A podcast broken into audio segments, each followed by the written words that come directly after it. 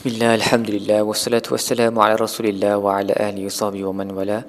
InsyaAllah dalam episod kali ini kita akan membincangkan tadabbur bagi muka surat 326 surah Al-Anbiya ayat 45 sehingga ayat 57 Baik, ayat pertama Allah berkata Qul innama unzirukum bil wahyi. Allah menyuruh Nabi untuk memberitahu kepada mereka Aku hanyalah memberi peringatan menggunakan wahyu. Wala yasma'u sumud du'a izama yunzarun. Dan tidaklah akan mendengar dia yang pekak panggilan apabila ia diberi peringatan. Dan Imam Sa'adi berkata um, ayat ini sebenarnya merujuk kita tahu dia bukan merujuk kepada pekak yang hakiki lah dia pekak yang maknawi ni seperti mana suara dia hanya boleh diterima boleh didengari kalau telinga kita normal telinga kita ada fungsi untuk menerima um, gelombang bunyi tu begitu jugalah hati kita hanya akan menerima huda ataupun hidayah apabila hati itu sihat.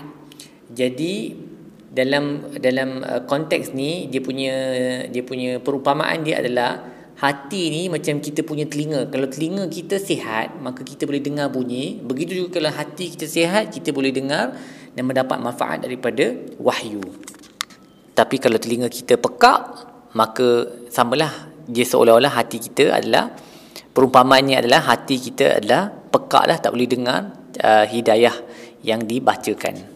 Kemudian Allah bercakap tentang sifat manusia yang terlalu lemah. Allah berkata wala in masathum nafhatu min azabi rabbik la yaqulunna ya wailana inna kunna zalimin.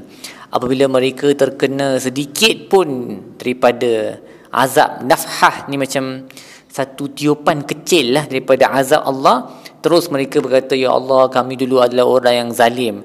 Menunjukkan betapa betapa lemahnya manusia. Dia kena sedikit daripada azab pun dia dah macam meraung-raung dalam kesakitan um, sedangkan azab api neraka tu jauh lebih dahsyat kan? Jadi macam mana dia boleh tunjuk um, kebongkakan dia dengan tidak menerima apa yang uh, dibawakan oleh Nabi SAW sedangkan azab yang kecil pun dia dah apa menjerit-jerit meraung-raung kesakitan.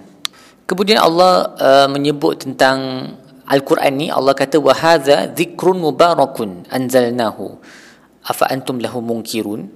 Uh, ini adalah zikrun mubarakun sebutan yang penuh berkat yang kami turunkan adakah kamu akan mengingkarinya? Dan Imam Sa'adi berkata Allah menyifatkan Al-Quran dengan dua sifat di sini iaitu zikrun dan mubarakun. Dan zikrun berarti dia mengandungi semua penerangan uh, tentang apa-apa yang patut diketahui oleh insan daripada mengenali sifat-sifat dan nama-nama Allah, uh, sifat-sifat para rasul dan aulia-nya, hukum hakam syariat, cara bermuamalat, semuanya syurga neraka disebut di dalam al-Quran dan semua ni perlu ditahu oleh manusia. Dia mengandungi dalil-dalil akli dan juga nakli. Manakala mubarakan bererti ia mendatangkan banyak kebaikan dan bertambah-tambah kebaikan tu. Tiada sesuatu yang lebih berkat daripada al-Quran ini. Maka kerana ia adalah setiap um, uh, kerana setiap kebaikan dan nikmat uh, sama ada dari segi din ataupun agama ataupun akhirat semuanya adalah menerusi Al-Quran dan juga kesan dengan uh, kita beramal dengan Al-Quran.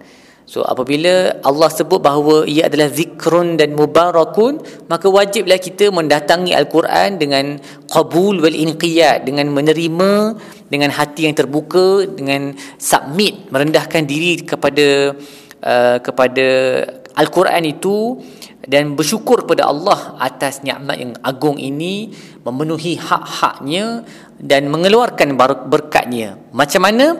Dengan mempelajari uh, maksud lafaznya uh, dan segala dan menjauhi apa-apa perbuatan yang bercanggah dengan sifat uh, taslim ataupun menyerah diri menerima apa yang ada dalam al-Quran So inilah dia mubarakun berkat yang yang saya pernah sebut sebelum ni berkat yang merujuk kepada uh, uh, kebaikan yang kita akan peroleh jika kita beramal dengan al-Quran. So sebab kadang-kadang kita ni bila kita sebut berkat kita ingat baca Quran tu boleh mendatangkan berkat ni macam like some kind of magical aura di sekeliling kita bila kita baca Quran tu. Walaupun memang Quran tu kalau kita tak faham pun kita dapat pahala tapi berkat ni dia wujud apabila kita memahami dan beramal dengan al-Quran. Itu itulah cara berkat tu akan datang.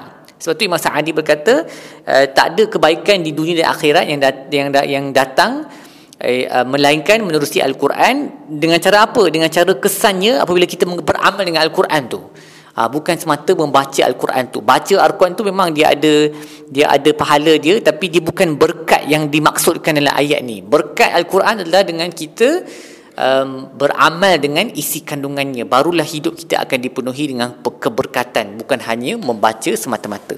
Itu silap faham yang kadang-kadang uh, orang uh, sebutkan contohnya kita kata demi memberkati satu majlis uh, kita mulakan dengan bacaan al-Quran. So mungkin benda tu bagus uh, um, kita nak mulakan majlis dengan bismillah ke ataupun dengan baca al-Quran ke ada ada perbincangan di sana sebab dia bukan sunnah kan untuk mulakan per, apa majlis dengan baca al-Quran. Tapi yang penting adalah kita mengamalkan Al-Quran tu. So tak gunalah kita mulakan majlis dengan bacaan Al-Quran tetapi dalam masa yang sama kita tak aplikasikan ajaran-ajaran yang ada dalam al-Quran tu dalam cara kita nak execute um, apa-apa yang kita bincangkan dalam majlis tersebut kan. Kalau meeting ke ataupun apa-apalah benda lain. Kalau kita uh, buat um, apa kunduri kahwin ke apa-apa majlis sekalipun penuh dengan maksiat dengan benda yang lara tapi kita mulakan dengan bacaan Al-Quran demi memberkati majlis. Ini satu satu konsep yang salah ni. Tak tak betul dia punya cara pemikiran dia. So berkat Al-Quran tu datang dengan cara kita beramal dengan Al-Quran. Dia bukan kosmetik. Dia bukan kosmetik yang menambahkan keberkatan daripada luar tu seperti mana yang kita faham. That's not the correct understanding of berkat ni. Baik, apa yang kita belajar daripada muka surat ini? Yang pertama, uh, ingatlah apabila kita terlalu cintakan sesuatu daripada dunia ini kita akan menjadi peka kepada hidayah. Seperti mana Allah sebut dalam ayat pertama muka surat ini bersambung dengan ayat sebelumnya di mana Allah mengurniakan kebaikan dan nikmat yang banyak kepada orang di dunia ini sampai umur mereka panjang dan mereka lupa.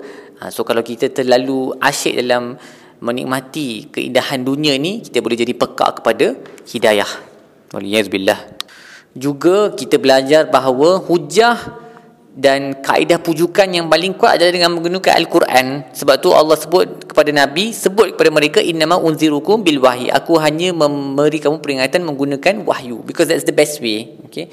Kita boleh guna uh, dalil-dalil yang lain tapi jangan pinggirkan dalil-dalil daripada Al-Quran sebab ia yang paling mudah yang paling uh, dekat kepada uh, fitrah manusia. Juga ingatlah bahawa musibah yang kena kat, kat, kat kita di dunia ni dia adalah satu peringatan. Yang kita kena sikit pun kita dah sakit kan. Demam ke kena cucuk duri ke kita rasa sakit. Dan apa macam kadang-kadang melampau lah kita punya uh, cara kita react tu. Macam mereka ni kata nafhatun min azab. Kena sedikit daripada azab pun mereka oh kami adalah dulunya orang zalim baru dia nak sedar diri. Uh, itu baguslah dia sedar diri sebab hari kiamat nanti azabnya akan jauh lebih dahsyat. Juga ingatlah bahawa um, hari kiamat nanti Allah berkata wa nadha'ul mawazina qista liyaumil qiyamati fala tuzlamu nafsun syai'an. Allah akan mendirikan mizan pada hari kiamat dan tiada siapa pun yang akan dizalimi. Maka hari ini juga fikirkan ada tak sesiapa mana-mana orang yang kita telah zalimi dari segi hartanya ke, maruahnya ke, uh, jasadnya ke, apa-apa yang kita dah melukakan orang lain, bergegaslah untuk kembalikan hak mereka kerana itulah yang akan menjadi penyesalan kita pada hari kiamat kalau kita tak kembalikan hak tu sewaktu di bumi ni lagi hari kiamat semuanya akan diberikan mengikut kadar yang uh, yang tepat tapi dengan dengan cara yang akan mendatangkan banyak kesusahan uh, dan azabnya akan diganda-gandakan juga. Baik, setakat itu sahaja tadabbur kita bagi muka surat ini. InsyaAllah kita akan sambung dengan episod-episod yang lain. Sallallahu ala sayyidina Muhammad wa ala alihi wa sallam. Alhamdulillahi rabbil alamin.